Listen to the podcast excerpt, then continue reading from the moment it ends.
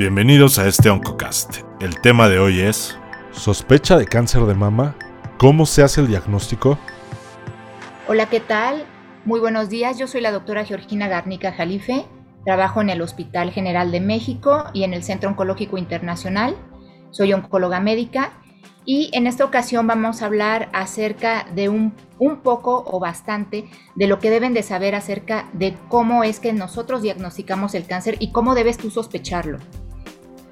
Pero lo primero que se tiene que saber es qué es el cáncer. Realmente creo que esto es una situación importante porque a veces hablamos de cáncer y no sabemos muy bien de qué estamos hablando.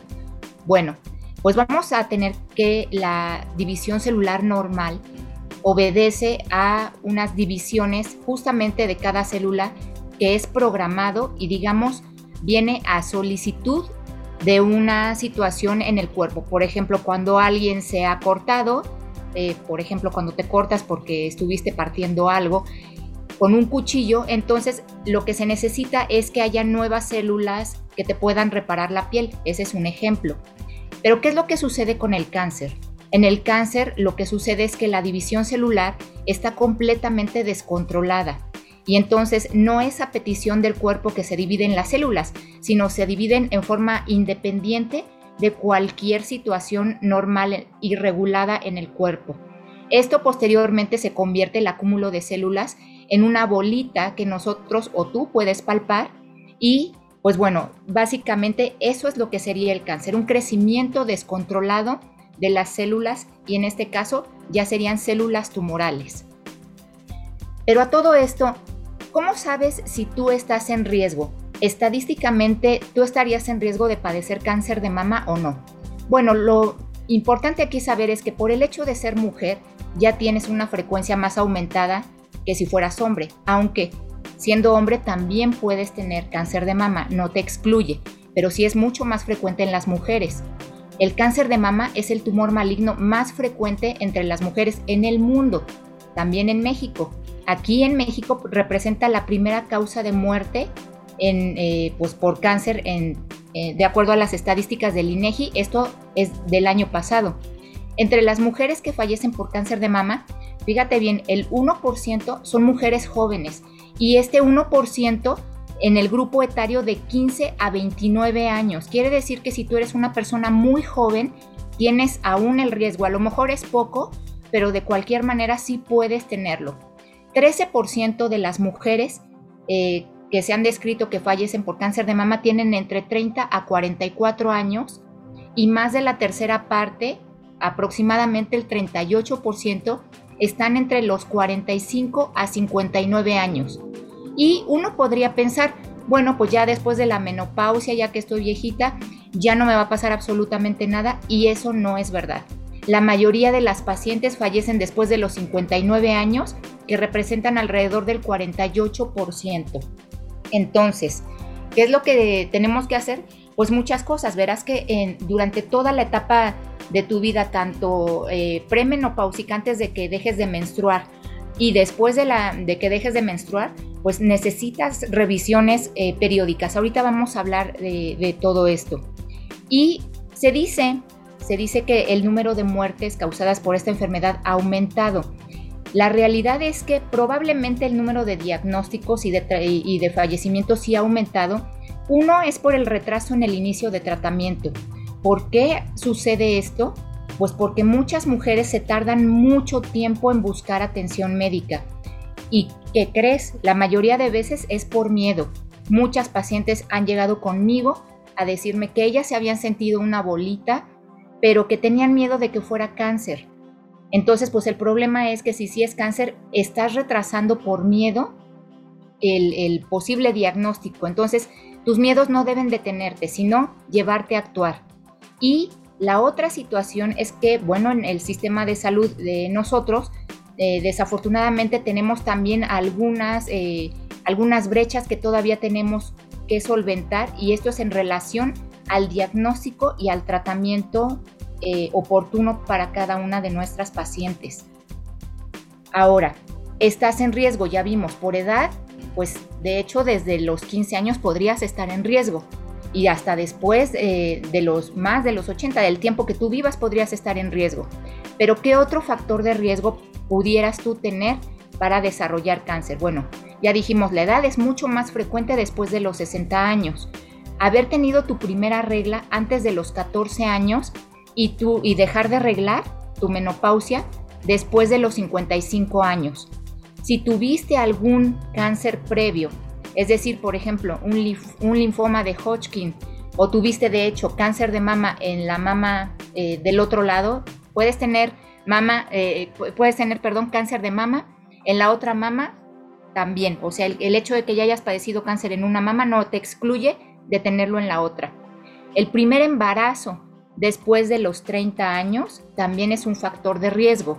No haber tenido hijos nunca es un factor de riesgo también. Eh, el uso de medicamentos para reemplazo hormonal también es un factor de riesgo. Y algo súper importante aquí en México, dado que tenemos el primer lugar en obesidad en todo el mundo, pues resulta que la obesidad es uno de los factores más importantes también dentro de esto. Desde luego, la dieta que tenemos con altas en grasas trans, etcétera, pues también tiene que ver. ¿Y qué tanto tiene que ver la dieta? Pues bueno, se dice más o menos que alrededor del 35% de los cánceres tienen que ver con algún tipo de cáncer, ¿no? Eh, ya sea de colon, de páncreas, pero específicamente para cáncer eh, de mama tenemos una asociación hasta del 50%. Por lo tanto, si uno está pensando que la dieta no tiene nada que ver o, ah, ya me voy a cuidar ya que esté grande, pues no, esto es un hábito que tenemos que tener desde que somos eh, niños, de hecho, y pues todas estas situaciones que se hacen en relación al plato del buen comer, etcétera, son situaciones que a lo mejor no nos gusta porque no nos gustan las verduras, porque nos gustan más las cosas azucaradas, pero desafortunadamente todo esto tiene una consecuencia más tarde o más temprano. No necesariamente en el caso de cáncer, pero pues eh, no queremos de todos modos aumentar nuestros riesgos de otras enfermedades. Y en el caso de la obesidad, en el caso de las mujeres aumenta el 20% la posibilidad de presentar cáncer de mama. Entonces, la realidad es que la obesidad la vas a combatir con una buena dieta, ya dijimos lo de la dieta, y también la vas a combatir haciendo ejercicio. Por lo tanto, un hábito de vida saludable en todos los ámbitos tendrá un resultado muy bueno para tu vejez y tendrás una muy, una muy buena calidad de vida durante todo el tiempo que tú vivas. Ahora, hay muchas personas que se preguntan, bueno, ¿qué tanto la herencia puede ser un factor determinante en el desarrollo del cáncer de mama? Pues bueno, lo que sabemos es que la herencia es responsable hasta el 5 al 10% de los casos. Sin embargo, sin embargo, una vez que tenemos un factor genético, sí hay que estudiarlo bien. Tú recordarás el caso de Angelina Jolie. Angelina Jolie pues tenía varios familiares eh, directos que tenían cáncer de mama o cáncer de ovario. Entonces lo que hizo ella fue hacerse un, un examen que se llama mutación, determinación de la mutación del gen BRCA1 y BRCA2. Estos genes, el BRCA1 y BRCA2, son genes humanos que producen proteínas que suprimen los tumores. Es decir, que si estas proteínas son protectoras, eh, están dañados, pues ¿qué es lo que va a suceder? Este ADN que normalmente se daña porque nosotros tenemos mutaciones todo el tiempo y si no tenemos quien las repare, pues bueno, el ADN dañado puede eh, producir sus propias células, eh, las células dañadas con este ADN pueden reproducirse y entonces, bueno, generar un tumor. Las mutaciones específicas que se heredan en el BRCA1 y en el BRCA2 aumentan especialmente el riesgo de cánceres de mama y de ovario en las mujeres, aunque no son los únicos. Eh, si tú tomas en cuenta que el riesgo poblacional en general es del 12%, es decir, una persona sin antecedentes, cualquier persona tiene un riesgo del 12% en toda su vida de padecer cáncer de mama, pues resulta que si tú tienes una mutación en el BRCA1, este riesgo aumenta al 72% y eh, en, el, en, el, caso del BRCA1 y en el 69% en el caso del, del BRCA2 para padecer cáncer de mama antes de los 80 años de edad. Entonces, como verás, si es una situación de preocupación, si es que por alguna razón tú llegaras a tener una mutación en estos genes.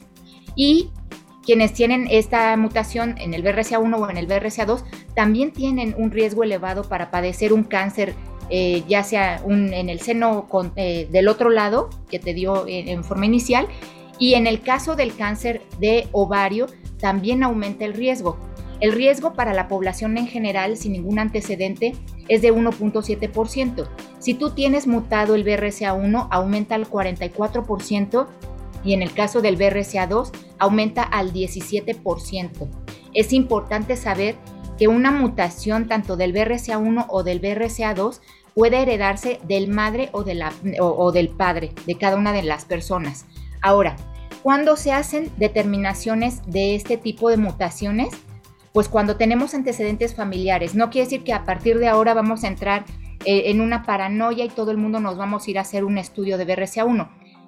Cada médico, bueno, el médico al que tú te acerques, que generalmente tiene que ser un especialista, ya sea en oncología o en genética, va a determinar si tú tienes un riesgo familiar que amerita que se te haga una determinación de BRCA1 y BRCA2. O sea que esto no es para todos. Recuerda que la herencia en general representa el 5% de los casos y todo lo demás representan todos los factores que vimos anteriormente. Entonces, ¿qué es lo que tú deberías hacer con respecto a esto? ¿Te puedes cuidar? ¿Puedes prevenirlo? Desde luego que sí. Te necesitas hacer una autoexploración desde los 18 años. Esta autoexploración ahorita vamos a explicar cómo es que se realiza.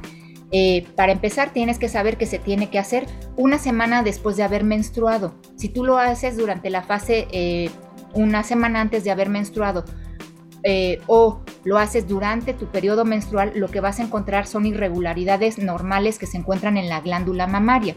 Por eso se recomienda que sea una semana después. Esto lo tienes que hacer una vez al mes y tienes que acercarte ya sea a tu ginecólogo o a un médico que sepa explorar las mamas una vez al año. En caso de que tengas ya ya seas una mujer menopáusica, es decir, que ya no estés reglando, esto se puede hacer cualquier día del mes, aquí si no hay ningún problema. Esto se recomienda que sea durante el baño, que te enjabones las manos para que puedas deslizar más fácilmente las manos en tus mamas y estar muy atenta a algún cambio. Si existe algún cambio, necesitas acudir al médico, no cualquier médico, y esto es muy importante. Tenemos mucho retraso en el diagnóstico porque los médicos, eh, pues desafortunadamente los médicos generales no tienen esta preparación para revisar las mamas. Y entonces, eh, pues les dicen a las pacientes que son bolitas de grasa, que son acumulaciones de leche, y pues esto retrasa mucho tratamiento. A veces llegan las pacientes en una etapa ya más avanzada por no haber acudido con algún médico especialista. Y finalmente lo que vas a hacer son estudios que nosotros llamamos de tamizaje. Pero lo primero, ¿cómo es que te vas a hacer esta autoexploración? Lo primero que tienes que saber es que hay aspectos que vas a vigilar durante tu autoexploración, que son uno, el aspecto. El aspecto de tus mamas deben verse muy parecidos. Nosotros sabemos que ninguna mama, aún en la misma persona, las mamas no son exactamente iguales. De hecho, siempre hay un seno es más chiquito que el otro. Entonces, eso no te debe espantar si eso es lo normal para ti. Por eso debes de verte, nada de este, no, yo no me quiero ver porque es pecado, nada de eso. Hay que verse y hay que tocarse. Entonces, los senos siempre deben verse más o menos igual, y tienes que ver que las mamas eh, al subir los brazos eh, suban de la misma manera, que no se quede una mama, digamos, fija, sin movimiento, y deben conservar esa silueta circular que tienen las mamas eh, habitualmente. No deben de aparecer huecos ni anomalías a la hora de mover los brazos hacia arriba, hacia abajo, hacia los lados, los brazos abiertos. No debe haber ninguna irregularidad.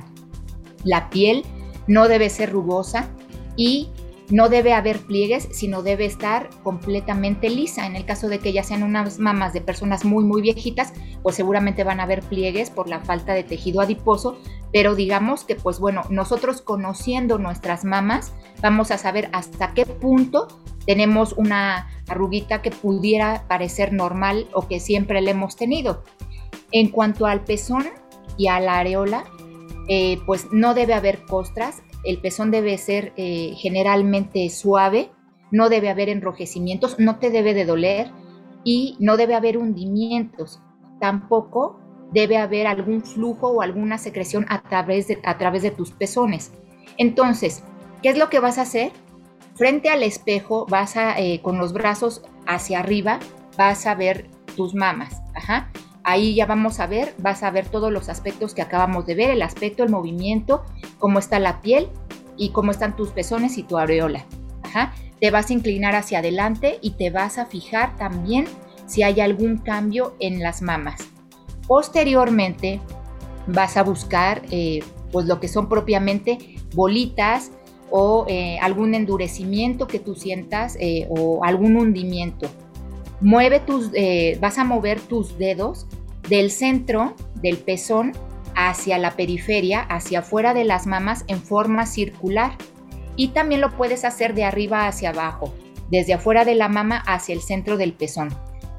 También es muy conveniente que te toques las axilas. Debajo de las axilas también pueden alojarse lo que nosotros eh, llamamos ganglios y bueno, pues eh, en el caso del cáncer de mama también pueden estar afectados. Entonces explórate también debajo de las axilas con movimientos circulares y vas eh, a presionar el pezón, no fuerte para que no te duela, pero jamás debe haber alguna secreción. Cualquier secreción que haya, tienes que ir con tu médico. Esto no necesariamente quiere decir que sea cáncer, recuerda esto. También pueden haber algunas situaciones benignas que pueden alterar la anatomía de las mamas, pero no te vas a quedar esperando. Siempre tienes que buscar ayuda para que alguien te diga si esto es normal o no es anormal y si amerita algún este, estudio de eh, diagnóstico extra. Cuando tú te autoexplores, lo que vas a vigilar es que no haya protuberancias, que no haya, por ejemplo, una venita que tengas por ahí, que no haya alguna hendidura, es decir, que no haya hoyitos, que la piel no esté erosionada, que no existan huecos en la piel, que no existan hundimientos. Desde luego la secreción o el flujo a través de los pezones, eh, eso tampoco debe haber. Que estén más o menos simétricos, ya dijimos lo del tamaño, pero bueno, de acuerdo a lo que tú te conoces, que no estén más asimétricos de lo normal, que no estén endurecidos, que no exista lo que nosotros llamamos piel de naranja. Tú has visto las naranjas que tienen hoyitos. Bueno, eso no debe existir. Que no haya enrojecimiento o ardor cuando tú lo tocas, que no estén calientes y desde luego que no haya algún bultito o algún alguna, este, endurecimiento ya formado, como que lo sientas muy duro. Una vez que tú vayas al médico, entonces lo que vamos a hacer son exámenes de detección o de tamizaje se llaman. Estos exámenes se tienen que hacer al menos una vez al año a partir de los 40 años. Pero si tú tienes algún antecedente, por ejemplo, tu mamá tuvo cáncer de mama a los 35 años, entonces tú deberías de hacerte tus exámenes 10 años antes de que tu mamá tuvo el diagnóstico de cáncer. Si, tú, eh, si tu familia toda siempre ha sido muy sana, entonces a partir de los 40 años. Los exámenes de detección no significa que ya tienes cáncer. Esto nada más te los estamos mandando porque vamos a verificar la presencia de datos que nosotros llamamos signos de la enfermedad, en este caso el cáncer de mama o alguna otra enfermedad benigna. Y esto se detecta, estos exámenes por eso se llaman de detección, porque se detectan antes de que la persona tenga síntomas. El propósito de estos exámenes es de encontrar un cáncer en una etapa muy temprana, cuando aún se pueda tratar, de hecho siempre se pueden tratar, pero bueno, cuando quizá te puedas curar. Es importante que recuerdes que si algún médico te solicita un examen de detección, no quiere decir que usted tiene, eh, que, que, tú tienes cáncer. O sea, esto lo tienes que tener muy en mente porque a veces se estresan muchísimo a la hora de irse a hacer el estudio y es pues básicamente un estudio de rutina. Debería de serlo así. Debería de ser un examen de rutina. Entonces, estos exámenes, recuerda, todavía se hacen cuando no hay síntomas. Si ya tienes síntomas, muy probablemente también te los vamos a pedir, pero pues ya la intención será más bien eh, de diagnóstico. Entre los estudios que te vas a hacer va a ser una mastografía. La mastografía es una imagen del interior de la mama para ver cómo estás y la, mastografía va a permitir encontrar tumores que son aún muy chiquitos y que no se pueden tocar. Hay tres tipos de mastografías para que sepas. La mastografía con película, que es una imagen de la mama que se obtiene con rayos X, digamos que esta es la más tradicional. Hay otra que se llama mamografía o mastografía digital, que es una imagen de la mama que se crea mediante una computadora. Y hay una combinación de las dos cosas que se llama tomosíntesis digital de la mama. Lo que se hace es utilizar igual rayos X como en la primera mastografía, se toman una serie de imágenes y después se hace una reconstrucción tridimensional de la mama. Lo que importa aquí es que te hagas alguna de ellas, no importa si te haces una u otra, pero háztela. ¿sí? Eh, la situación aquí es, hazte tu mastografía, hazte tus estudios de detección. Generalmente nosotros pedimos la mastografía asociada con un ultrasonido de mama.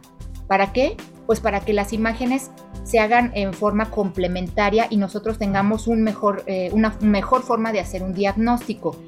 También en algunas mujeres se pueden hacer resonancias magnéticas de la mama, pero estas tienen indicaciones específicas, no a todas las mujeres se les hacen. Eh, puede hacerse en mujeres que sean muy jóvenes, que las mamas sean muy densas y en los cuales los estudios de detección como mastografía y ultrasonido no nos están dando un buen, eh, pues un buen diagnóstico y pueden hacerse también en mujeres que tengan eh, implantes, pero todo esto tiene que ser ya indicado por un médico. Ahora, en relación a la biopsia, una vez que nosotros encontramos una posible, una posible bolita, ¿qué es lo que vamos a hacer? Pues hacer, pedirte una biopsia. ¿Qué es una biopsia? Es tomar un pedacito del tejido que se encuentra sospechoso y esto lo mandamos a analizar por un patólogo. El patólogo entonces nos va a reportar si es positivo o si es negativo. ¿Qué es positivo y qué es negativo? Positivo sería si es cáncer, negativo es fue otra cosa completamente diferente. Entonces, cualquier sospecha, esto es muy importante, cualquier sospecha que tengas tú debe llevarte a solicitar ayuda y ya dijimos, tiene que ser con el médico indicado. ¿sí? No te tardes. Si ves que tu médico te está retrasando mucho el, diagnóstico o no estás convencida de lo que te está diciendo, busca un médico especialista. Esto es lo mejor que podrías hacer. Mientras más pronto se haga el diagnóstico, va a ser mejor para ti. De acuerdo a todo esto, y si nosotros determinamos que de hecho ya tienes cáncer, pues bueno, nosotros eh, clasificamos al tumor en cuatro etapas diferentes y bueno, pues eh, esto será uh, una plática que más adelante pudiéramos tener para que sepas cuáles son las etapas del cáncer, pero pues sí es importante que sepas que tenemos tres tipos diferentes, bueno, cuatro tipos diferentes de oncólogos. El oncólogo quirúrgico, el gineconcólogo, ellos dos se van a encargar eh, pues básicamente de las cirugías. El radiooncólogo trata a través de radiaciones, la oncología médica, que e, estos, eh, digamos, estos son los médicos que dan toda la parte de medicamentos, quimioterapia, tratamientos hormonales, inmunoterapia y terapias blanco. Los tres médicos, ninguno es que sea mejor que otro. Los tres médicos nos involucramos tanto en el diagnóstico como en el tratamiento de las pacientes. O sea que, pues bueno, si tú llegas con alguno de estos tres o cuatro médicos que acabo de mencionar, pues cualquiera de nosotros va a saberte decir y saberte encaminar un diagnóstico y esperemos que sea un diagnóstico oportuno. Eso va a depender muchísimo de ti. Entonces, para concluir, ¿qué es lo que tú debes llevarte a casa? Pues uno, el cáncer de mama es muy frecuente. Sí te puede dar a ti, sí puedes presentarlo tú porque eres mujer y porque pues a partir de una edad muy temprana puedes tenerlo. Existen factores de riesgo modificables. que puedes modificar tú? Tu estilo de vida. Y eso es muy importante. Tú eres dueña de esa, de, esa situación, de querer hacer ejercicio, de hacerlo, de tener una, una vida que sea sana. Una pequeña parte de los casos tienen que ver con la herencia, pero ya vimos que si hay alguna situación importante con la herencia, se, tendrán que hacer algunos estudios diagnósticos adicionales porque existen mutaciones genéticas que van a aumentar el riesgo del cáncer de mama. Los estudios de tamizaje pueden salvarte la vida, entonces esta no es una situación opcional, tienes que hacerlo. Si tienes alguna sospecha, no dudes en buscar ayuda. Los resultados de un cáncer tratado en etapa temprana son generalmente muy buenos y la mayoría de pacientes que tienen un, un, cáncer de mama en una etapa muy temprana llegan a curarse. Cuídate, revísate, acude a revisión con regularidad y sobre todo haz lo que te toca. Difunde además el mensaje porque esto es importante que todas las mujeres sepamos. Si conoces a alguien que todavía no se hace sus estudios de imagen, que nunca en la vida ha visitado a un médico para que eh, la, revise, difunde el mensaje. Es muy importante. Estos mensajes pueden salvar vidas de, eh, pues, de tu hermana, de tu vecina. Difúndelo. Y pues eso es todo. Muchas gracias.